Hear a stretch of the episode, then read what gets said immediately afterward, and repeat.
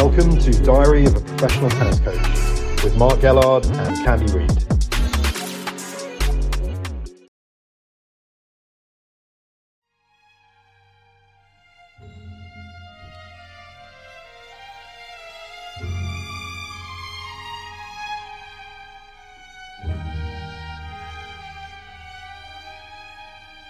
Mark Gellard, we're on Diary of a Professional Tennis Coach, and this is the second podcast. Thanks very much for joining us. You're back home after a week and a half in Indian Wells. How was it?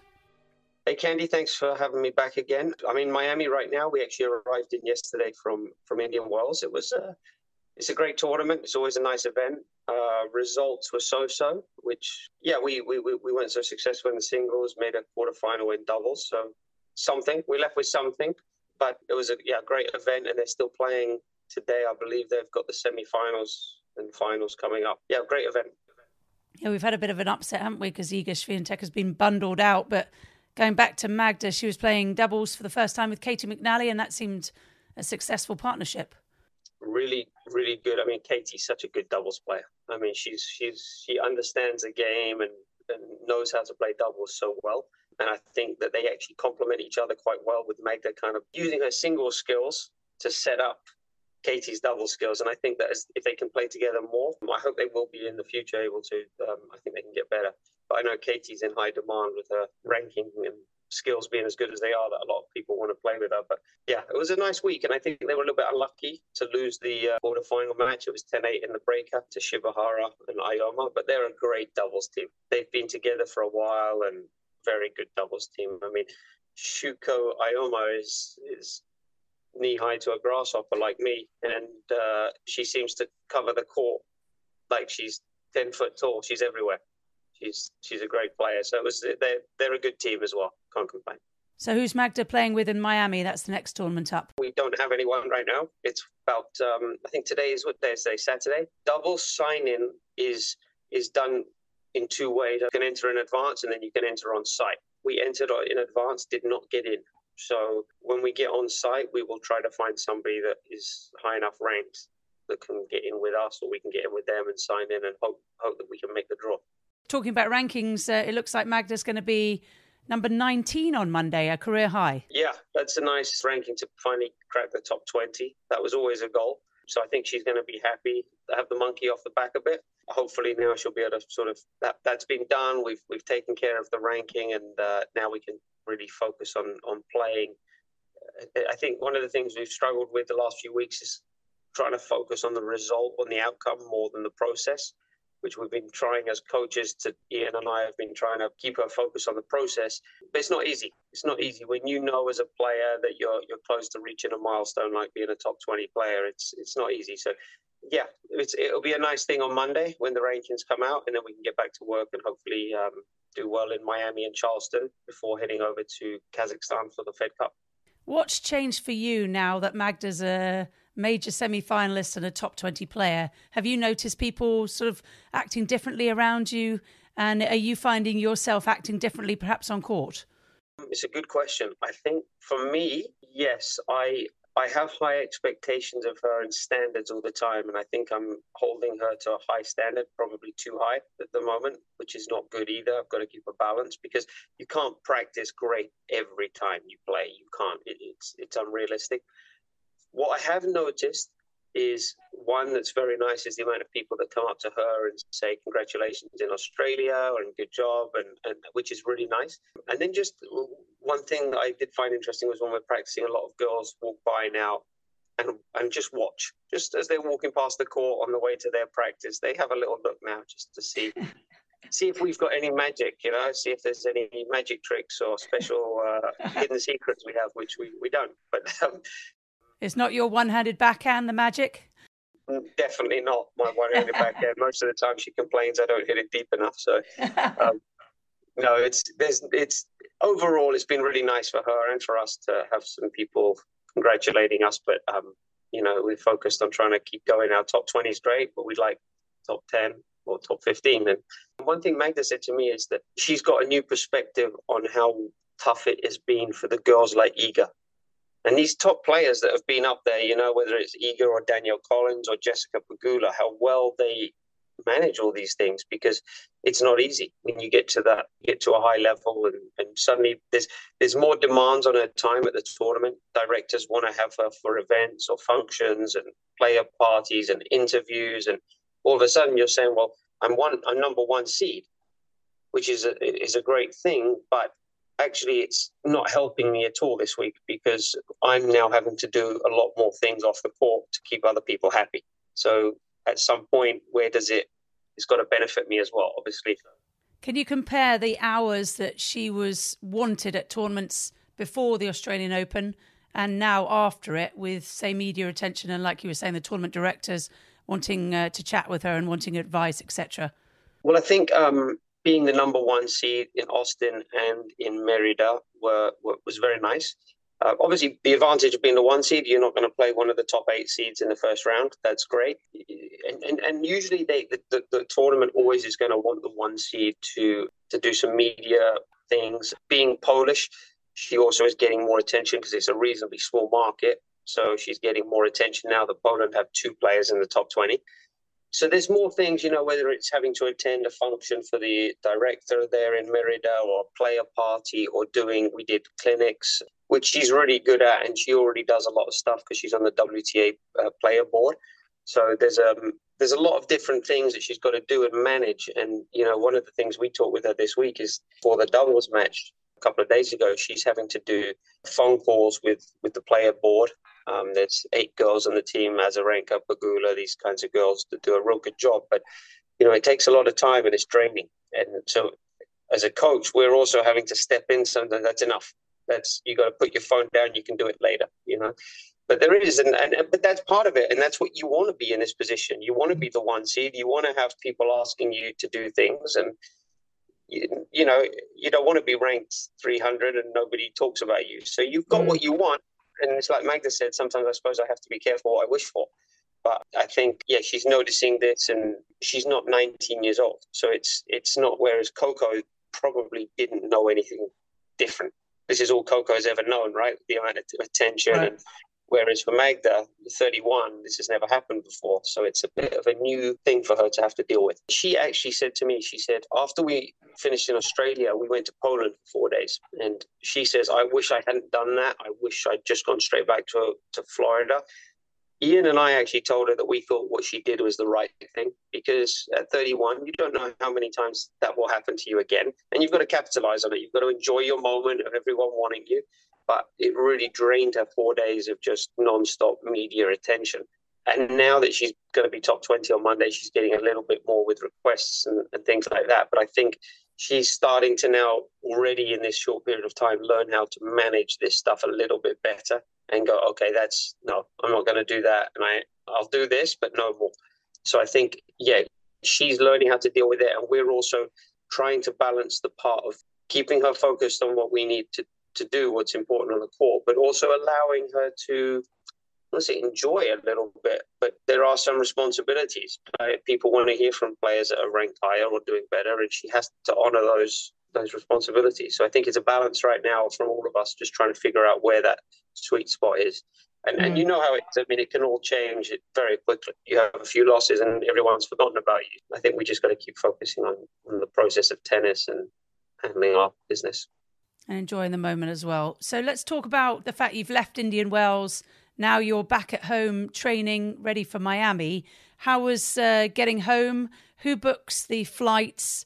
Do you try and uh, have a flight in the morning, in the evening when you go to tournaments? Obviously, you've you've stayed in the country in the United States, but when you travel abroad, what's the process for that, and how many days do you like to get to a tournament in advance of the first round?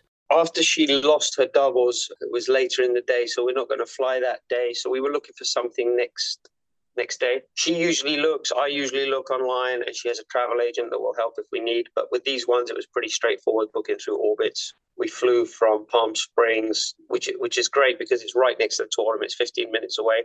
So the tournament drive you from your hotel to the to the to the airport, and then we flew via Houston had enough time to run in and grab a burger uh, on the on the on the run burger at the airport. We had about an hour change uh, waiting time, and then flew into Fort Lauderdale. Got in about ten thirty at night, home by about eleven forty five, maybe midnight. And then the great thing about living in Florida is when you get home, you never know what animals have moved into your house while you've been away, whether it's cockroaches or snakes, or as I've got right now, a beehive outside the back. That's all the fun of that. Yeah, we got back in back in late, and then we take two days off. We're going to give it two days, but the first day will be a complete day off, and the second day will be just fitness. And then starting tomorrow, we'll get down to the site because the qualifying of Miami starts a day earlier than Indian Wells. So qualifying of Miami starts Sunday and Monday. Well, it's Sunday, Monday, and then main draw will be Tuesday and Wednesday. But as she's going to be seeded again, she won't play till Thursday or Friday. As today, Saturday, we have enough time that we'll go down to the site there Sunday, get credentials and that kind of stuff, and then start practice on on Monday down there.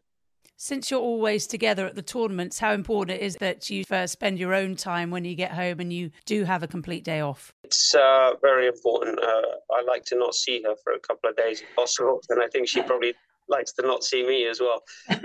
she goes and does her stuff, and I I have my stuff. I like to try and teach some lessons when I can as well here with some juniors that I help. You know, it's nice to also sometimes as a coach go on the court and have different problems to deal with or, or solve different issues see someone with a forehand that's got some issue that you haven't been dealing with with Magda, and it's it just keeps you keeps you sharp, and I enjoy it. So um, yeah, I try to do that, catching up with house house stuff and fun stuff like cleaning. All the administration problems. I should think you're in high demand, aren't you, amongst people in the area? I don't know about that, but I, it's such a good area for tennis. You know, here in Delray Boca, I mean, it's just so many players there's always people around wanting lessons, which is great. And the weather's good now. And then obviously, I think even more so during the time, this time with the Miami tournament happening, more people are wanting to get involved and they come out. And suddenly I've got a lot more friends that call me because they want tickets. Here, here at Wimbledon, I'm very, very popular. How do you cope with the weather conditions? Because obviously in Indian Wells, the courts are quite gritty, slow, high bouncing, dry air. Now you've come back to where you live near Miami where it's a lot more humid, isn't it? Conditions tend to be faster.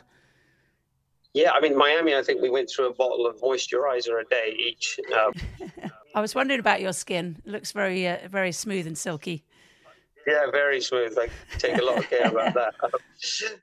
very gritty. I mean, you probably saw on TV there was a lot of long, slow points, and there was a lot of comments from players. It's a, it's a, it is a tough combination in Indian Wells because the Penn balls are quite heavy and they mm. get very fluffy once they've been used a couple of games.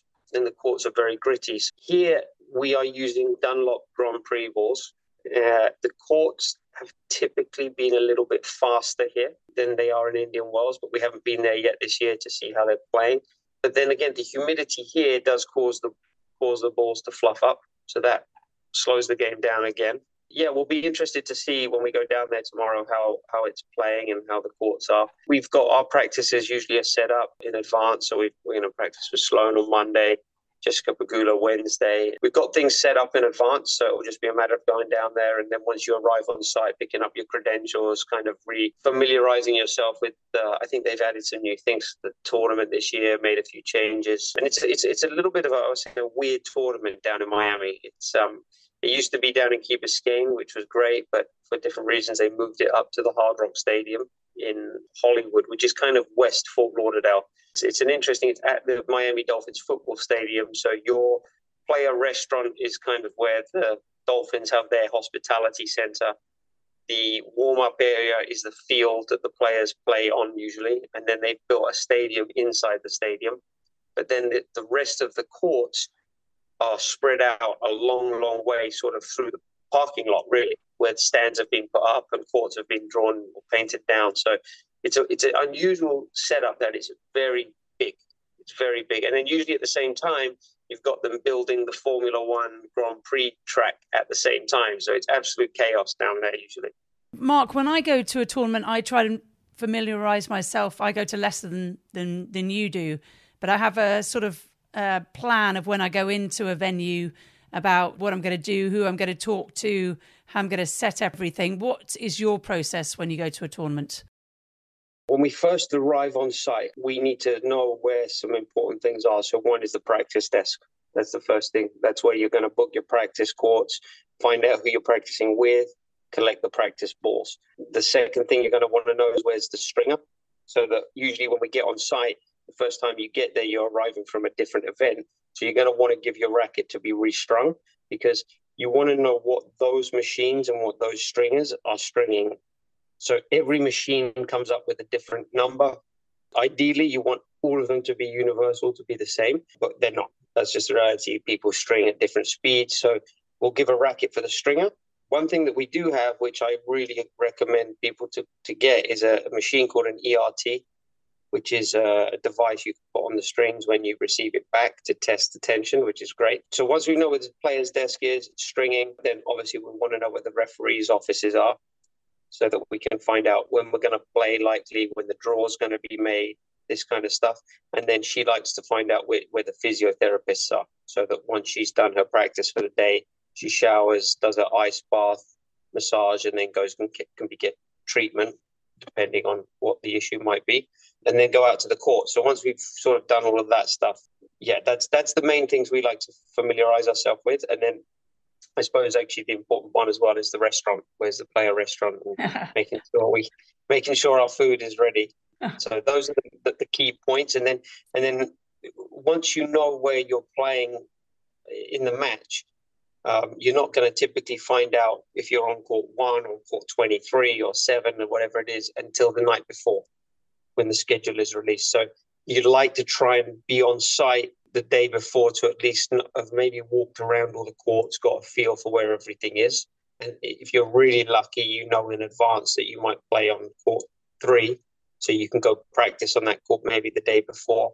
If not, then you're going to definitely try and reserve it for warm ups in the morning before the match because you want to feel, because again, the courts are supposed to be the same at the tournament, but so many factors come into play. The time of day they laid the courts, the temperature that day, who laid them.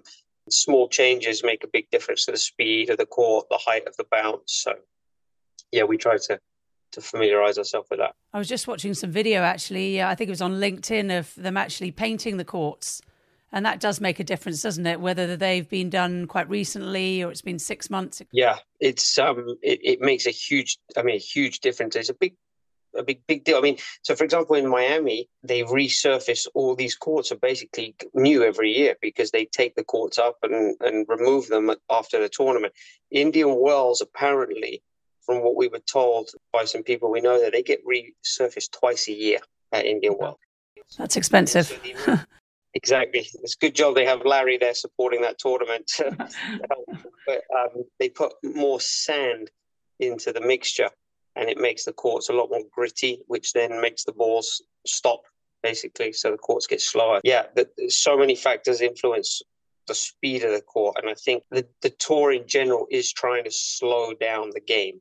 I mean, even Wimbledon now, the courts are slow. The grass is slow because it's it's more interesting, I suppose, for fans to watch longer rallies and things like that. I quite like the different surface speeds and it makes it a little bit more interesting. That's my personal opinion. And now we know about the BMWs from last week in Indian Wells, the last couple of weeks, where you got a BMW to drive around. And I very much enjoyed uh, talking about that in commentary. Any perks of uh, Miami? This week, we're lucky in that um, I live close enough to the site where we can stay at home. And Magda also stays stays here as well, so it, it makes it easier. Ian's here, so we've got the whole team in one house, which is really uh, it's enjoyable to have one tournament a year where we can be at home. They did actually offer her because she's a top twenty player. She gets a Cadillac this week. Oh, uh, very nice. But um, I, you know, I think we're going to just stick keep things simple. We have a car here. I think we're going to end up just using that usually there, there, there, has been in the past i don't know if there will be there'll be a benefit of having slightly earlier access to court booking reservations which is nice. So you can guarantee you're going to get the time you want to practice. Yeah this is like i said this is all new for us so we're learning the perks of mm-hmm. of that. And i think it's going to be a motivation to keep top 20 for as long as we can getting these little extra treats. Do you find you're always making nice with the tournament director, the people that do the practice courts? I just remember that from junior days at ITFs. The nicer you seem to be to the person who's sorting out the courts, the better the court position and timing you get. One of my first experiences as a coach, I'd come out of college, I'd moved down to work in Florida for a for a guy in ITA Tennis Academy, and I went with the owner. We went to a tournament in Costa Rica, and the first day we got there, we had six players that we'd taken down there, and it was just chaos. You know, those grade five ITFs, it's just chaos. And the guy that was running the practice desk, we went over there, and uh, the boss said, "You always drop a fifty dollar into their hand at the start of the tournament. Trust me, it's the best money you'll ever spend. And we had the courts we wanted for the rest of the week. it's kind of like giving the barman a, a good tip on the first drink, isn't it? Hundred percent. We had to. you, you, you learn that you got to keep those guys happy, you know, because you you need those guys to help you um, get the course you want. But it's um, unfortunately you can't do that on the WTA, so you have to you have to rely on some charm. Luckily, you've got that Hugh Grant charm in abundance, Mark. Well, yeah, me and Ian, we, we, we, we sort of double team them sometimes. You know, I go in there and try, and then Ian comes in 10 minutes later with a bag of cookies for them, you know. so we, we do everything we can. You're not doing bad cop, good cop then? Both of you are coming in as good cop. We're both trying to go good cop at the moment, but, you know, after a loss, sometimes we both, I think, can be bad cop. Bad cop. I love it. All right. So we'll meet hopefully in another week's time, have a good chat about uh, everything you've experienced in Miami. And we wish you all the best. This is the second podcast of uh, Diary of a Professional Tennis Coach. Hopefully, all the listeners are enjoying it.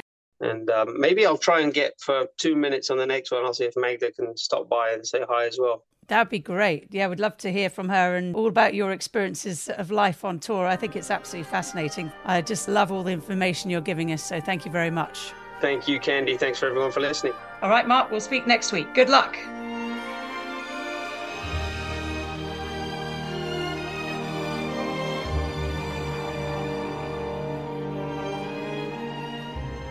Well, I do hope you enjoyed the diary of a WTA coach.